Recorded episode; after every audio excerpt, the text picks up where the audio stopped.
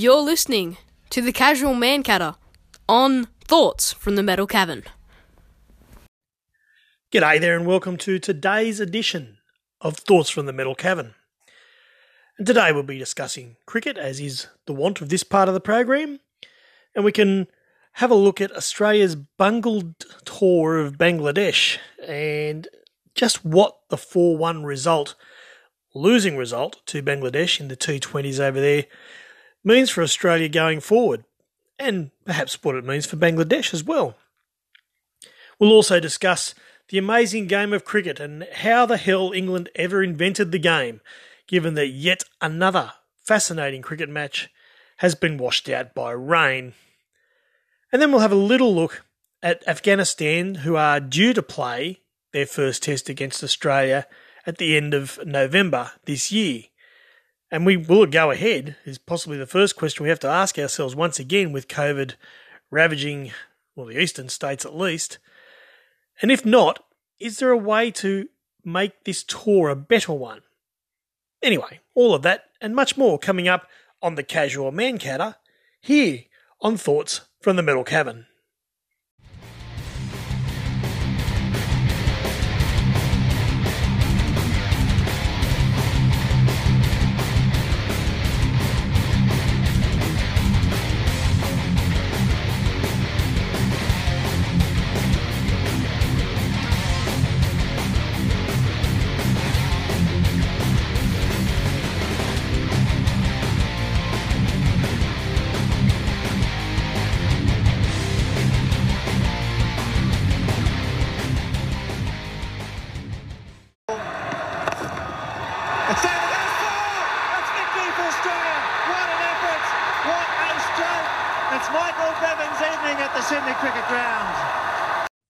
So, as much as I prefer to call T20 cricket entertainment rather than cricket, I highly doubt it was terrifically entertaining stuff, as it turns out over there in Bangladesh.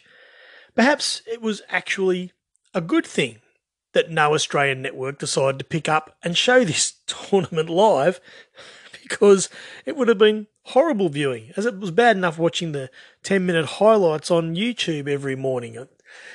Terrible, terrible cricket. From Australia's point of view, it's a great thing for Bangladesh. Maybe they're making a little bit too much of it. They're going on about is this their greatest series victory against anybody? A 4 1 series victory in a T20 tournament against what is basically a second 11 for Australia probably isn't the one that you want to be jumping up and down about. However, 4 1 it was, and moving into the World Cup, that's terrific for Bangladesh. Their spinners did terrifically well, and they managed to score enough runs to keep Australia under pressure all the time. Now, realistically, this should have been 5 0 uh, because there's only one game that Australia actually won, which was the fourth game. And the only reason they won that was because Dan Christian came out at first drop and smashed five sixes in a row or five sixes in an over off Shakib Al Hasan. Now, without that innings, which was 39 off 15 balls, Australia was no hope of making 105 runs to win the game. The next best score was Ashton Agar down the bottom at 27, and then Mitch Marsh 11, and everybody else fell over in single figures anyway. So it was a miracle that Australia actually got up and won that game with an over to spare again, and yet people were jumping up and down saying, "Oh, good win to Australia." Well, you know what? No, no, it wasn't.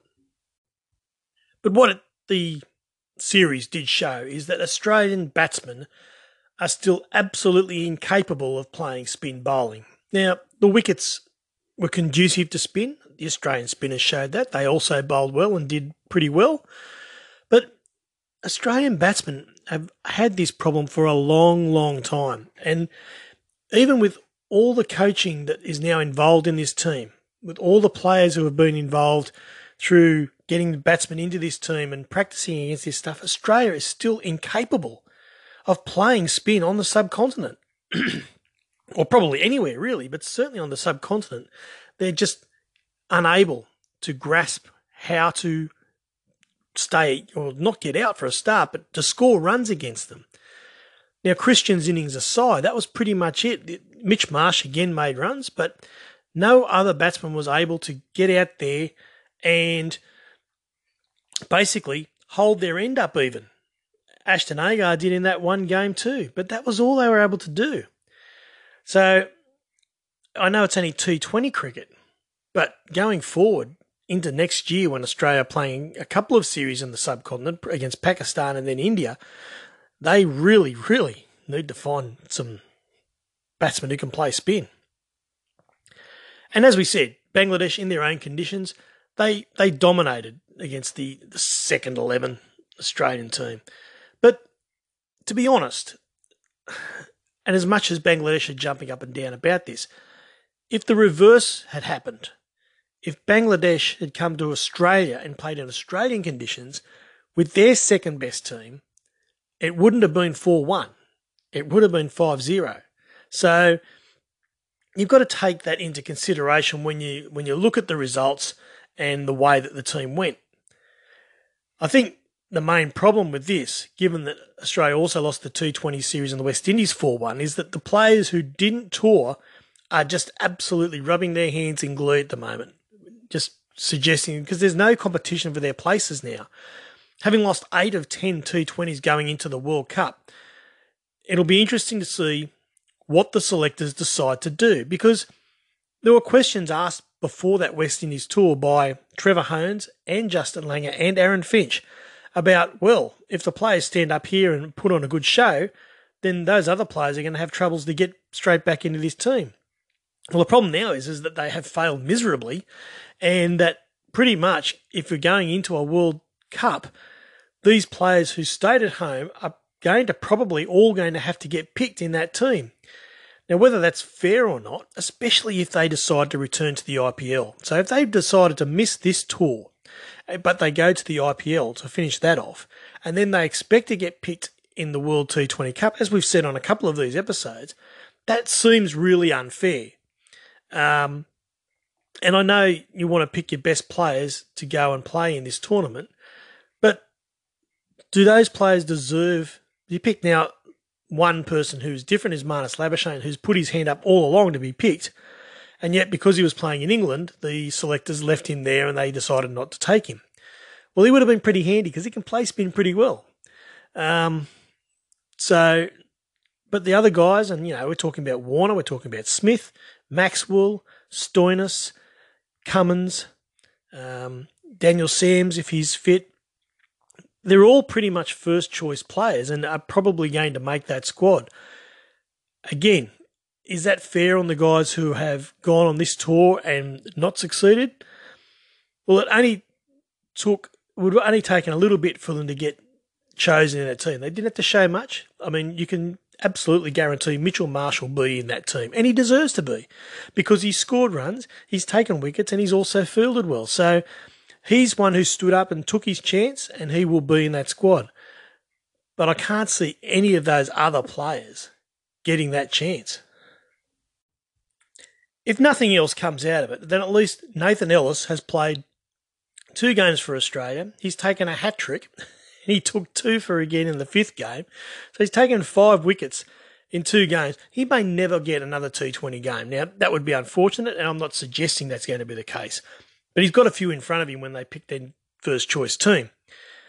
But at least that's a bright light to look upon for the whole tour that a guy like Nathan Ellis, who two years ago was a grade bowler in Sydney, and now suddenly he's played two T20 internationals for Australia. Terrific stuff. Anyway, we have to look at the fact that Australia are not going to get anywhere near these teams in the T20 World Cup, even if they pick these first choice players you would expect that India and England and New Zealand are going to be far further ahead than Australia is. And if Australia made the semi finals, that would be a bonus, I think. Gone! Smashed the middle stump out of the ground. Mitch Johnson on fire. Well, once again, rain has completely stuffed up a perfectly good game of cricket in England as it is wont to do. Where is this rain when Australia need help in England? It never bloody turns up. And yet, whenever England are in trouble, guess what turns up? The bloody rain. And then have the audacity England saying that it destroyed any chance they had of winning the game. Are you absolutely kidding me? Because India needed, I think, 157 on that last day with nine wickets in hand. Kohli hadn't even come out to bat yet. So, honestly, he got a, a in the first innings. He wasn't going to do that in the second innings. England have had themselves saved once again. England's batting, again, is the main talking point, I think, for the moment. Uh, and it's going to be their talking point for a long time to come. And there are things they're going to have to look at through this series to improve it, and then as to work out once this series is over what they're going to do if they tour Australia for the Ashes. Uh, Joe Root was lauded throughout the land for his work in a test match, and I thought to myself, well, that's terrific. And he did bat well. Let's not get him wrong. He top scored in both innings. He scored 64 in the first innings out of 183. And then he scored 109 in the second innings out of 303. And he was by far the best English batsman. But he had his fair share of luck. That was okay. Um, but they really, uh, certainly the English commentators, they jumped up and down on him and they said, you know, this is the great coming of Joe Root. And I sort of thought to myself, it's the first time he scored a half century. I think someone said 18 innings in Test cricket or something like that. So he was definitely due. Uh, so what have they thought he's been doing up until this point? Look, beyond that, yes, terrific innings, good captain's knock, still batting at four and not at three. He needs to bat at three and lead this team, but he won't because that's just the way he's decided. England's top order struggling. Rory Burns, a duck in the first innings, 18 in the second. Sibley, you know, 27, uh, sorry, 18 and 28.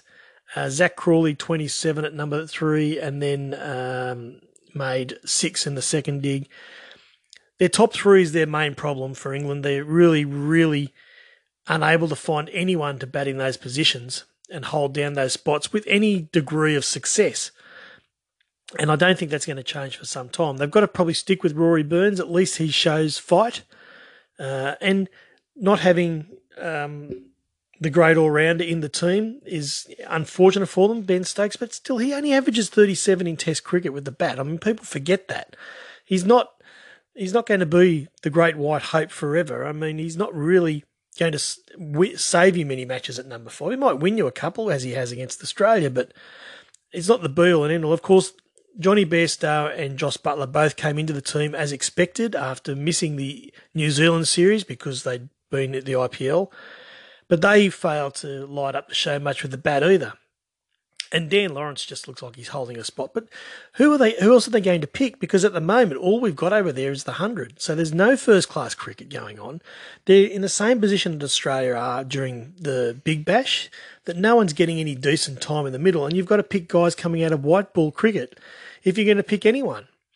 Uh, they're in some strife, England, and I think I don't think that top six is going to hold this um, Indian bowling attack at all during this series. Um, I thought Bumrah and Shami were just absolutely fantastic in that first test. Uh, Bumrah took four for 46 in the first innings and uh, five for 64 in the second. And Shami took three for 28 and two for 84. So they were the main wicket takers in both those innings. Uh, Mohammad Siraj, Siraj, sorry, get my teeth back in my mouth and Shardul Thakur uh, did a job. And of course, Jadeja was chosen as the one spinner. Interesting selection. I think he was chosen more for his batting than his bowling. I get the feeling that Ashwin is going to be uh, more attacking with the ball, more likely to get wickets with the ball. And I, but I think they think that Jadeja is going to continue to score runs, as he did in this test. Scored 56 when it was a really tough time when uh, the balance of the lead was uh, up for grabs, and his 56 there batting at seven gave India that 100 lead that they really needed. So it'll be interesting to see what they do going forward. Do they stick with uh, Jadeja as the, the slogger at seven and the guy who can just bowl a few overs? Or whether they go back to Ashwin and hope that he discovers some batting form that he's had in the past, uh, but will certainly be more attacking with the ball. India's batting, of course, wasn't all it was cracked up to be either. They had a great opening partnership of 97 between Sharma and Rahul. Rahul made 84, a terrific innings. But then Pujara made only four, and this guy only ever scores runs against Australia, it feels like. Holy dooly, we couldn't get him out for a thousand years, and yet England find a way straight away for four. Kohli gets a golden duck, and Rahane gets run out for five. And Rishabh Pant, well, you know, his party trick didn't work this time. He got out slogging, which is what he's going to do. So it wasn't brilliant from India's batting, uh, and they will certainly be looking to improve going forward. But I think they will. At least their their batting lineup is solid, uh, it's secure, and you expect that that three, four, and five are going to make runs. Whereas for England, you can't be sure that their three, four, and five are absolutely going to score runs. So we go into the second test, and it's still nil nil. Uh, I honestly believe that England can consider themselves extraordinarily lucky. Now, whether they go in with the same sort of attack as they did with this test as well, will be open to question. I don't know that they can continue to go with both Anderson and Broad in their bowling. Now, Broad finished with none for 70 in India's first innings, and uh, in the second dig, of course, he got the only wicket. But look, they're both getting on, and I think we've spoken about this before that by picking both of them all the time, you're letting younger blokes sort of sit on the sideline and start to wither away. And we've seen with Australia's bowling their fourth, fifth, and sixth picks sort of aren't getting any cricket and they're starting to wither away. And, and without getting enough chances at Test cricket, these bowlers are just going to, you know, they're going to leave the game and not, not have had their fair shot at it. Ollie Robinson's one of that examples. Now, he took five in the first dig, his first five for in a Test match. Managed not to say anything uh, off the cuff either, as with historical tweets. Sam Curran looked very ordinary. I'm not sure that they'll stick with him. They obviously went with him for the extra batting as well. But England again went in without a spinner, without a recognised spinner. Now, whether they think Leach or Bess are not up to the job or whatever, if they're their best spinner, they've got to give them a go. Surely you can't keep just throwing these four seamers at India and hope that that's going to do the job because I don't think India are going to fall for that. It's not that perhaps Leach or Bess may run through the team and take a lot of wickets. But if they can just hold their end up and just beat them occasionally, they'll have done their job. I don't know what England are going to do going forward in the next test. I don't know whether they're going to bring uh, someone like Mark Wood into the team, uh, maybe to mix it up a little bit.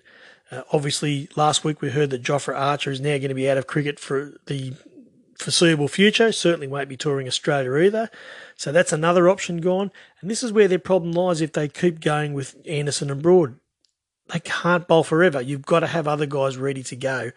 Um, I'd be surprised if Broad plays the next test. Let's put it that. That'll be my prediction that someone will come in for him. Uh, and I'm not sure that Sam Curran is also the right option. I think perhaps a spinner will come in for him. Knocks him over with pace, real pace, right through the England captain. What a start for the Aussies. As most of you will know, uh, Afghanistan are touring Australia uh, late November to play their first ever test, which was been put off from last season because of COVID and, uh, well, money things, I think, more than anything else. But that uh, test, of course, now is up in the air again, given the COVID situation in Australia again. Now, the test is scheduled to go ahead in Hobart. So, given that Tasmania currently has no COVID cases, at the moment, that test is, you know, perhaps it's still likely to go ahead. The problem is, is that it's coming straight after the T20 World Cup. So all the players from, well, most of Afghanistan's best players and obviously most of Australia's best players will be coming straight from a T20 World Cup, from six weeks of it, uh, into a test match in Hobart. Now, that's a really poor lead up for those Afghanistan players. Now, some of the Australian players will, of course, have been playing Sheffield Shield cricket leading up to it, so they will be okay. It's a real, it's a missed opportunity to give Afghanistan a real taste of high quality, top level, first class cricket in order to improve their game. Now, by that I mean that given there's no other game, there's no warm up games, there's no other games against uh, Australian first class teams, Why why are we just bringing these guys in for a week and then sending them back home again? Now, it should have been done better and it should be done better. So the opportunity is still there that if we have this COVID problem going through to the end of November and they decide they need to postpone this test again just for a little while, why not just postpone it to the end of February or the start of March next year? Then bring Afghanistan over in January and give them some cricket against state teams leading up in that test match. Now, how do you reckon Afghanistan would go? Would they love to go and play Western Australia at the WACA or play Adelaide at the Adelaide Oval or play Queensland at the Gabba? Playing at these iconic grounds that they all probably know about and playing against high quality first class opposition that, to be honest, let's be honest, that they, if the best first class cricketers are available, they will probably beat Afghanistan. But what a great thing for their cricket, for them to able to play on these terrific grounds against terrific players to improve their own cricket instead of just flying them in, letting them play against Australia for a test match that may go three days or four days or five days and then fly back out again. There's no intrinsic value to that tour at all for the Afghanistan players. If we want nations to improve at Test cricket, we've got to give them more cricket. And there is so much money in the in the ICC, and what they tell you, you know, seriously, is absolute crap. They must have millions and millions of dollars. Money's not an issue. Getting these teams out here and giving them the opportunity to play cricket for a good month or five weeks would be a much better idea than just flying in here for a test match and then going home or going wherever they're going to go to another white ball tournament. Cricket right now needs other nations to improve their test cricket and become better test nations. And that's true of the West Indies, who have been there but have fallen down in recent years. But it's also true of Bangladesh, it's true of Zimbabwe, and it's certainly true of Afghanistan and Ireland. We need these teams playing test cricket and improving Test cricket. Because if it's just going to be Australia against India and England for the rest of our lives, you're damn well going to get bored of that. And we want to be able to play. We, of course, Australia likes to win, and we like to see Australia win. But what wouldn't you give to see Australia playing Ireland in Ireland as well for a start, but in a Test match and seeing Ireland stick it to Australia and and you know and beat Australia? Wouldn't that be great for them? It's not. It'll happen eventually, but it, I mean, Bangladesh have beaten Australia now in a Test match. The last time Australia toured over there, so Zimbabwe have not because we haven't played Zimbabwe in a Test for a thousand years. So it's because it's all about money. This is why we don't do it. But there are so many reasons why we should be doing it that would then bring money back into the game by doing it the right way. Now I know this won't happen but for goodness sakes, let's hope that the next time we have to play Afghanistan, we can bring them to Australia and give them some real cricket and some real tutelage. Man out at long on, but he needs to be 25 seats back.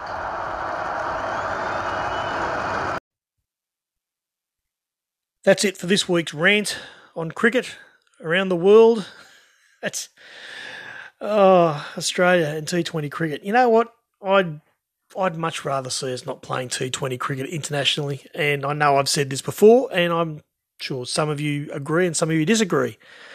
But it's a game that should be just kept at a domestic level and played in these other domestic tournaments and not played at international level. But of course, the genie's out of the bottle now and there's no chance of getting it back in. Let's just send over the winners of the BBL. Let's send, send the Sixers over. They can play in the T20 World Cup. See how that goes. Jordan Silk, there's a name already. Why isn't he getting a go? Anyway, enough of that crap, Bill. Um, next week, come back again. We'll talk some more cricket. We'll have another test match between England, England and India to talk about. And uh, whatever else happens to pop up in that time. Until then, thank you once again for putting up with my cricket related crap. And I'll hear from you again soon.